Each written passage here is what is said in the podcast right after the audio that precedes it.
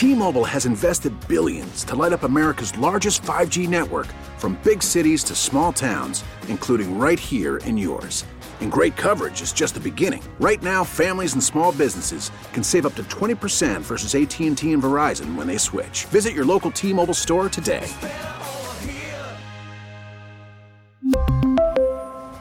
Plan savings with 3 lines of T-Mobile Essentials versus comparable available plans. Plan features and taxes and fees may vary.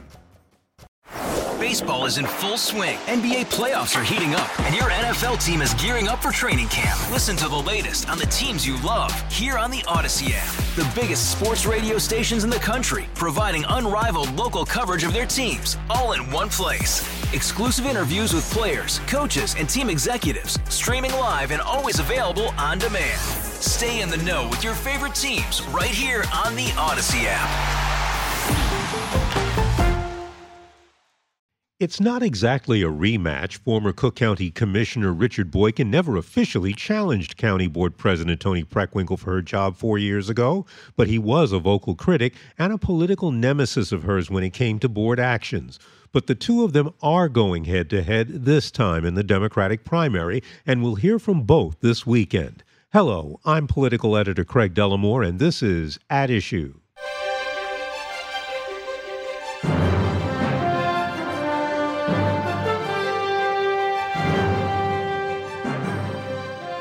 Three-term Cook County Board President Toni Preckwinkle's re-election bid this year has her facing Oak Park attorney Richard Boykin. He was on the board from 2014 to 2018.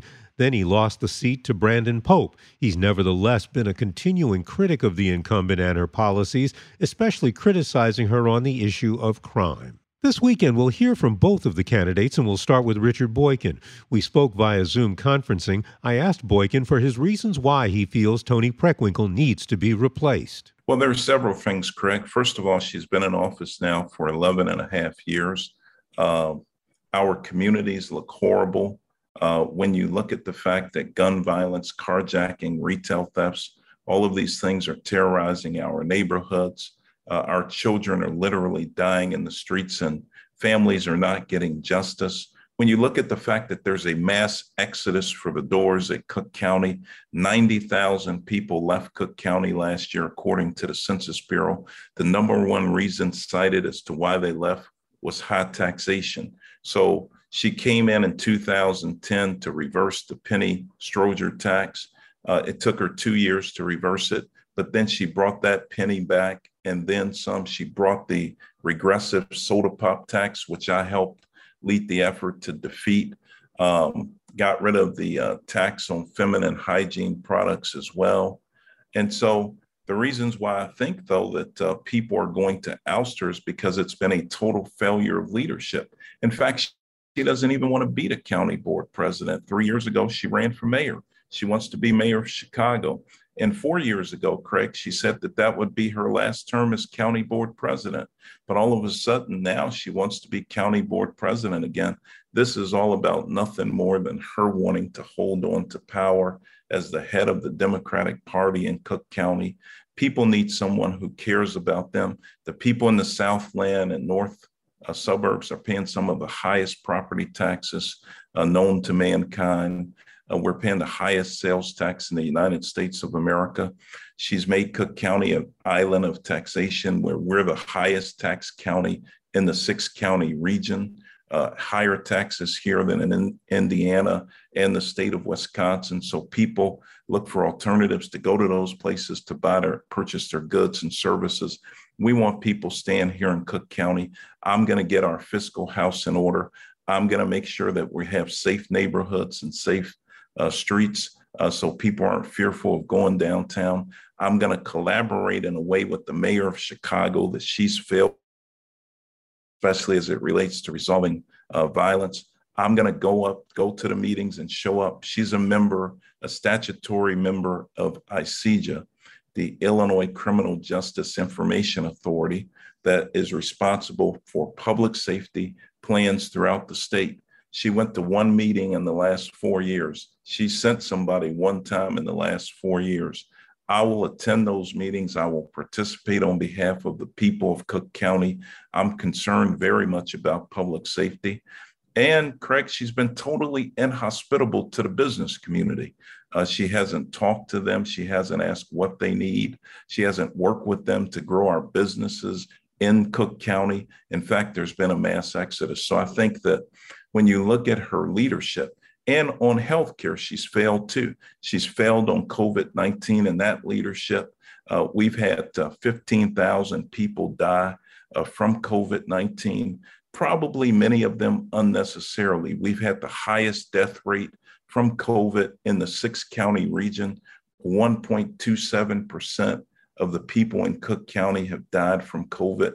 And maybe it's because we're not healthier than people who live in DuPage County, Lake County, Will County, McHenry County, and other surrounding counties. But I will make sure that we're strong physically in our bodies and in our mind. I will invest in a way that she has not in terms of behavioral health and mental health services and trauma care for people who are traumatized in neighborhoods where we have excessive levels of gun violence, high unemployment, high poverty, these kinds of things. So she's failed in that regard. And of course, uh, the University of Wisconsin did a study in terms of the 102 counties in Illinois and the healthcare systems. They gave, uh, they ranked in six areas, six categories of wellness. And Cook County ranked three. They, they, they ranked in three of the six categories near last or at the very bottom. And in only one category were we at the top. And Leapfrog actually looked at our healthcare system and other healthcare systems in Illinois. And they ranked Cook County Health and Hospital System with a grade of a C. A C, that's average. Last year we got a C, that's average. In my book, that's not doing stellar work as the executive of the county that's responsible for two things primarily public safety and public health, and making sure that we meet the needs of the, the, the people in our county who are poor and who are impoverished and who are most needy. We aren't doing that right now. There are people today, as I stand before you, Craig, who are actually starving. There are people who are sleeping under bridges and viaducts and tents we aren't meeting their needs. I will. She's forgotten about those people. I will not forget about them. I will stand with them and I will prioritize them in a way that this administration has not. Let's talk about uh, those two big issues healthcare and public safety. Uh, first, how much actual power does the county government have to reduce crime as opposed to the sheriff's department, the state's attorney, the courts, and frankly, also the Chicago Police Department, because some of those statistics that you're quoting include Chicago, which is a different jurisdiction. Yeah, so Chicago is a part of Cook County. It happens to be the largest municipality of the 132 municipalities uh, inside of uh, Cook County. Well, let me say this that uh, we have a major role to play as the county executive who provides the sheriff with his budget the county board does. And who provides that budget? The president does. Who provides the state's attorney with her budget? The county board does. Who provides the clerk of the circuit court with her budget? The county board does. Who provides the chief judge with his budget? The county board does. Now, here's here's how you know we got the power to do it, Craig. So she always touts the fact that she led the effort to reduce the jail population. Well, you would think that's the sheriff, right? The sheriff is responsible for the jail, the chief judge responsible for the jail. Well, no, she led the effort. I'm glad to have voted for it to reduce the jail population from 10,000 to about 5,500. So that's criminal justice reform. She touts the fact that she got rid of uh, cash bail for people, uh, you know, who are seeking to bond out. Well, I would say this that I voted for that, but I voted to let people out who are in on misdemeanors only, not people who have gun charges. That is a total failure. That's a total disaster. So she touts the fact on criminal justice reform uh, of how she's had this big, grandiose role. But what about public safety? What about making sure people are safe in their neighborhoods? What about making sure people are safe to go downtown? Two thirds of the people, according to Block Club Chicago, feel unsafe in Cook County. right now. There were people who were afraid to go downtown because of what happened at the Chicago Theater, what happened at State in Chicago, right in front of the McDonald's, the mass shooting uh, just recently. And so when you get people, Craig, who are afraid to go downtown, or when you get people who are fearful, then that cuts into your budget. That cuts into sales tax revenue, which the county depends on in order to balance the budget. And so it's a big issue. Last year, we had over a thousand people uh, killed in Cook County, the highest number, Craig, in 27 years. Over a thousand people killed, the highest number in 27 years. Do you know that our Cook County medical examiner that we provide the budget for has to do a autopsy on every individual killed in Cook County? They have to do an autopsy, whether they're killed in Harvey, killed in Dolton, killed in uh, Chicago, it does not matter. So we're automatically involved in it. We spend billions of dollars fighting gun violence. The average gunshot case in Cook County Hospital starts at about $55,000. If it's a gunshot wound where somebody's shot in the back and they're paralyzed, that case can be a million dollar case. And so, yes, county resources are involved. When I was a county commissioner in 2014, I asked the sheriff, I said, Sheriff Dart, can you police in Chicago? He said, Sure, but I need to be invited in to police in Chicago. And so I set up a meeting with the acting superintendent of police and Sheriff Dart. We met at MacArthur's, and that began the relationship that's existed today, where we got policing now provided by the Cook County Sheriff's Police and Chicago Police Department working alongside each other. They set up a, a command center in Austin It was part of my district first. Now they got one in River North uh, to help up in River North with some of uh, the police up there. So, yeah, the county board executive is involved. But if she went to the meeting, she would understand that.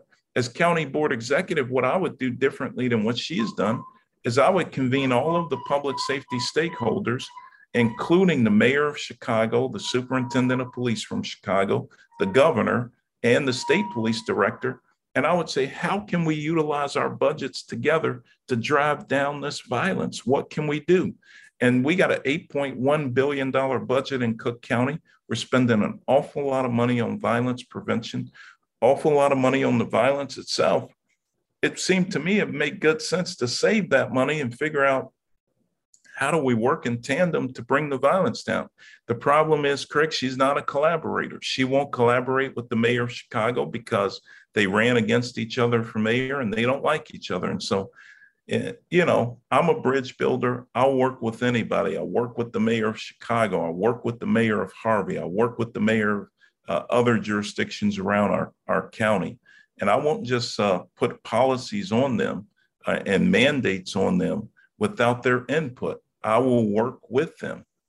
Uh, and on the last thing, uh, um, and because this is something that is uh, is being brought up, uh, you've reportedly received donations from some gas stations that participated in uh, mayoral candidate Willie Wilson's gasoline giveaway. Uh, you've joined him in some of his campaign appearances. What should voters take away from those connections with you and him? Well, I think what they should take away is that uh, one, uh, my only regret is that not all 60 some odd gas stations that participated made a contribution to my campaign. I think only a handful did. Uh, but you have to also understand, Craig, that, that these people understand that um, I'm the guy who got rid of the soda pop tax. I led the effort to get rid of the soda pop tax. Uh, I voted against the sales tax uh, increase that made us the highest in the nation. Um, I'm a business friendly Democrat because I understand it takes businesses to employ people in neighborhoods and to be an economic engine in our neighborhoods. So I think that's why they supported my campaign. I'm proud to have the support of uh, Dr. Willie Wilson uh, for our campaign. I think that uh, I don't know anybody on planet Earth who's given away $3.2 million in free gasoline and free food just most recently uh, to individuals who are in need. I wish that county government would be more uh, proactive in terms of helping those people who are in need. That's why, again, I call for President Preckwinkle to suspend on a temporary basis the gas tax. That will provide some short term relief for individuals who are struggling to pay these high prices in gasoline and the high food prices. Should take it a step further and also suspend the sales tax county portion on food as well uh, because we need re- relief there. That's Oak Park lawyer Richard Boykin, a Democratic candidate for Cook County Board President. You are listening to WBBM News Radio's At Issue. I'm Craig Dellimore, and we're focusing on the candidates for Board President this weekend. Next, we'll hear from the incumbent, Toni Preckwinkle. She was a Chicago alderman before she ran for the board presidency, and we met at the offices of the Cook County Democratic Party. Preckwinkle is the chair of that powerful political organization. I asked her to address Richard Boykin's suggestion that 12 years as board president are enough. Well, I'm very proud of my record over the last decade. You know, when we came into office, we were facing a fiscal crisis, a budget gap of $487 million, almost 500 million dollars, half a billion dollars. And over the first couple of years in office, we worked very hard to get our finances in order because I think being fiscally responsible is the, the first responsibility of anybody who's going to be a good steward.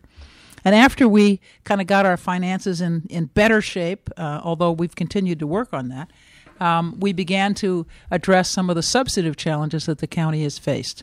First and foremost, health care. Half of our budget is health care. We have an $8 billion budget the last couple years. Half of that is, is health care. And we worked hard to increase access to health care, improve the quality of care that we delivered, and put our health care system on a good financial footing. About 30% of our budget is criminal justice, the jail, and our court system. You know, when I came into office, there were 11,000 people in the jail on a daily basis. A lot of them there for low level offenses misdemeanors, not felonies. Things like uh, low level drug offenses, not paying their child support, shoplifting. We kept people in jail who were accused of shoplifting because they couldn't pay even nominal cash bonds. Um, at the cost, by the way, to the county of $162 a day. That's what it costs us to keep somebody in jail. So we worked hard with all the stakeholders beginning in about 2013 the chief judge, the sheriff, the state's attorney, the public defender, and the clerk of the court. We worked hard with all of them to try to figure out how we could improve the delivery of justice in Cook County. And I'm I'm very grateful to all of those stakeholders for their good work. We now have a jail population that is about 6,000, so it's almost been cut in half. And those people who are accused of more serious crimes are the ones that are in, in jail. And I think it's important for everybody to remember that our jail is overwhelmingly people accused, not convicted of crimes. They are detainees, they're not prisoners. If you're convicted of a crime, you go to the De- Illinois Department of Corrections. But our jail is for pretrial detention. Pretrial detention. Um, and I'm, I'm proud of the work we've done to reduce the number of people. You know, if you're wealthy, you could pay the hundred, the five hundred, the thousand dollar bond. But if you're a poor person and you couldn't pay it, again, you're not you're not convicted. You're accused only. You you stayed in jail until your case was adjudicated. So that I'm grateful for the support we've gotten for that good work. And the third thing that I that I always try to talk about is the fact that in addition to our legacy responsibilities in public health and public safety, I've also focused on economic development. And the county wasn't really a, an actor, an important player in that arena. We had departments of community development, uh, capital development, building and zoning but they didn't work together. And I'm proud of the fact that we created, put together a department and, and got everybody to work together in previously siloed uh, entities to have a comprehensive um, economic development strategy for Cook County. And we focused uh, on the Southland because what I learned early on was those regions of the country that have the least inequality are the most economically vibrant. And one of the challenges in Cook County and northeastern Illinois is tremendous inequality. And the part of our county that's most challenged is the Southland, the south suburbs. So we've devoted a lot of resources there um, infrastructure investments, investments in affordable housing. Um, investments in the creation of a of a development authority, so we could have an entity that's focused on attraction and retention of businesses there. Um, and I'm I'm proud of all that good work. Um, so getting the fiscal house in order, working on improving the quality of health care we deliver, improving um, our criminal justice system, and then trying to focus more on economic development um, are all things I'm proud of. Well, Let's let's talk a little bit about criminal justice reform because obviously, with crime being as elevated as it has been over the last uh, uh, year or so, uh, it's a topic that a lot of people are interested in. Um, obviously, the fear of a lot of people is that people who are dangerous will get out before they are adjudicated, and so and there are still complaints about that that sometimes people are uh, still dangerous and back out on the streets. What kind of assurances or what can more can be done to limit the number of people who are going to commit more mayhem and violence well if you recall in 2016 we had a really difficult year in chicago and cook county. There was a spike in shootings and murders. And the philanthropic community and government got together um, to try to address that challenge.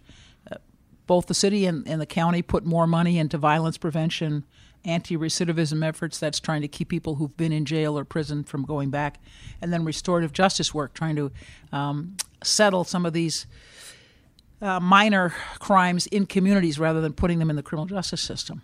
So, 2016, we saw a spike in violence. 2017, 2018, 2019, as a result of the concerted efforts of both the phil- philanthropic community and government, we saw declines in violent crime.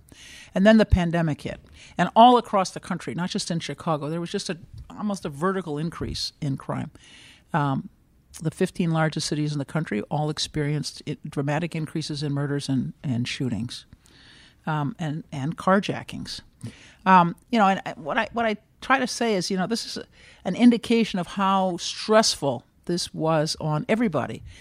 You know, we saw upticks in in people struggling with mental illness. Um, we saw, as I said, increases in violent crimes. I don't know about you, but I see a lot more people driving crazy. Um, you know, there's a lot more graffiti. I mean, I, I, I usually say, you know, the society is kind of fraying at the edges under all these stresses. It's not just the, the, the, deaths and the illnesses from the pandemic, but the economic collapse and the insecurity that created for people. Not only um, people losing their jobs, people having their work hours reduced, lots of people struggling with paying their mortgage or their rent, food insecurity. I mean, all, every every challenge that you can think of to a community we endured over the last couple years, and I know that people are concerned about the violence. You know, one of members of my detail, somebody tried to carjack him right outside my house. I mean, this is not it's not something from which I, you know, I'm unfamiliar. But I think we have to understand that we have to deal with this both locally in terms of local police interactions with communities, and we have to have a longer term strategy to invest in the communities that are the most violent because of the same communities that have under resourced schools, high levels of unemployment, high levels of poverty. Um, unless we have both an immediate strategy of in, police activity and a, a medium and long term strategy of trying to rebuild and sustain communities that are struggling, we're not going to be able to address it. And I would also point out, you know, black and brown communities have been struggling with high levels of violence for a very long time.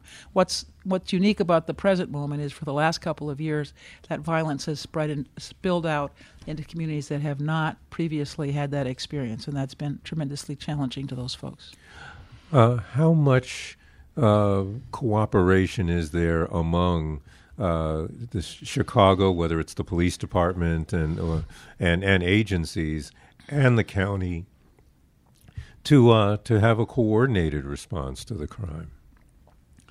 Well, the American Rescue Plan Act resources a billion dollars for Cook County, two billion for the city, and sixteen billion dollars for the state have been a tremendous resource for investing in community-based organizations that are struggling at the grassroots level to deal with the violence. And the, the city and the county and the state have been meeting for months to try to be sure that the investments we make are complementary rather than duplicative, uh, and that work will continue. And I, I find that very encouraging. Um, so I'm I'm grateful for the fact that we're cooperatively looking at how we make these investments because, you know, this is more resources than, than local governments have had at any time since the Great Depression, so for almost 100 years. Um, and let me just say for, for the county, and I can't speak for others, you know, we have been working closely with academics at Loyola University, and we have plans to work with, with other educational institutions to look at the impacts of the work we're doing. And the Loyola, Loyola research, for example, has said that it's not uh, cash bond changes in our cash bond policies or changes in electronic monitoring that have been the cause of the spikes in violence. As a matter of fact, we saw these downward trends 2017, 2018, 2019, as we were instituting some of these um, criminal justice reforms, we saw these downward trends until the pandemic. And the pandemic has just turned everything upside down. Let's talk about the economy because when people aren't complaining about the crime, they're complaining about uh, prices either at the pump or at the uh, in the in the stores. And, and uh, when we spoke with uh, Richard Boykin, he uh, said this is the highest taxed county in the country. And uh, among other things, he's calling for a suspension of the gas tax. Uh, for people who may not see exactly or know the ins and outs of how government works, that sounds like a pretty good idea. What do you say to people when someone says, we can lower your taxes on gasoline, the county portion? Well, first of all, let me just say, you know, the macroeconomic challenges that we face are local units of government can have very little impact on them.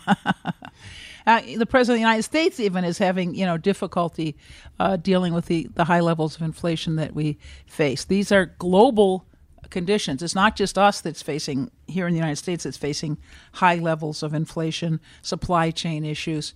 It's it's everywhere in the country, uh, everywhere in the world. So that's that's the first thing.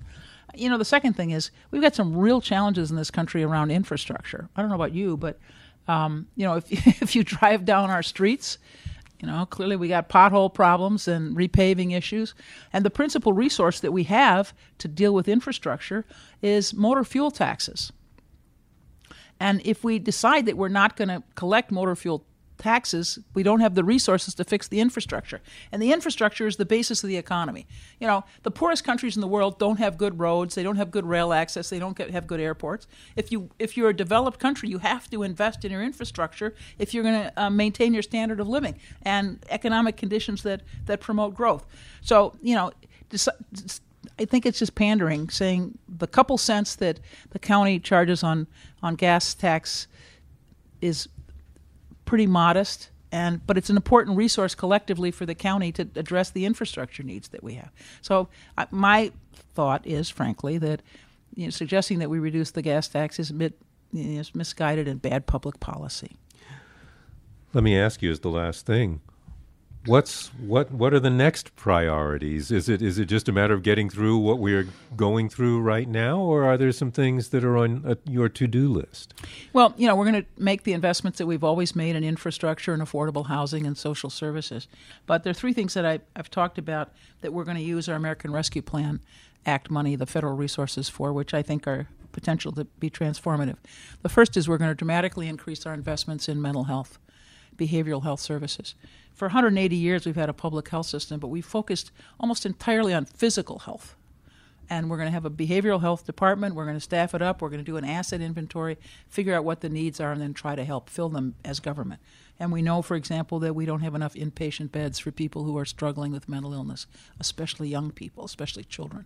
So that's one example, but we're going to invest more in behavioral health. We talked a couple weeks ago about a guaranteed income pilot. Um, you know, 50 years ago, Martin Luther King said we ought to have guaranteed income in this country. You know, we need to support our residents, particularly residents who are struggling. And we're going to be able to assist 3,250 families in a two year pilot, and we've committed to continue the program with county resources after the federal money uh, is gone. So, behavioral health investments, guaranteed income, and then medical debt. The, the, the principal reason that ordinary working people declare bankruptcy is they can't pay their medical bills. So we're going to intervene in that process, um, work with the providers and collection agencies, and and uh, help people wipe out their medical debt and restore their financial stability. So I'm I'm enthusiastic about the opportunities that are in front of us. As I said, these are historic federal investments in our residents and local governments, and I look forward to working with the Board of Commissioners to implement some transformative plans. That was incumbent Cook County Board President Toni Preckwinkle. She faces Richard Boykin in the Democratic primary for that job on June 28th. I would like to thank both of the candidates for speaking with me. To our listeners, if you like a copy of this program or to hear it again, please visit our website, WBBMNewsRadio.com. There's a link on the homepage. You can also find our podcasts on Audacy.com. We'll be back next week with another edition of At Issue, and I hope you'll be listening. Until then, I'm Craig Dellimore, News Radio 1059 WBBM. We really need new phones. T Mobile will cover the cost of four amazing new iPhone 15s, and each line is only $25 a month. New iPhone 15s? Only at T Mobile get four iPhone 15s on us and four lines for 25 bucks per line per month with eligible trade in when you switch. Minimum of four lines for $25 per line per month with auto pay discount using debit or bank account. $5 more per line without auto pay, plus taxes and fees. Phone fee at 24 monthly bill credits for all well qualified customers. Contact us before canceling account to continue bill credits or credit stop and balance on required finance agreement due. $35 per line connection charge applies. Ctmobile.com. Hey, Rob Bradford here. I have set out on a mission with my good friends at FanDuel to prove what I have known for some time baseball isn't boring. Now I have a daily podcast to prove it with some of the most notable people in the baseball world screaming baseball isn't boring from the mountaintops or at least agreeing to come on our show. Players, managers, GMs, and yes, even the commissioner of baseball, Rob Manfred. It has been a constant wave of baseball's most powerful voices. So join the revolution. Subscribe and soak in Baseball Isn't Boring. Listen on your Audacy app or wherever you get your podcast. You'll be glad you did.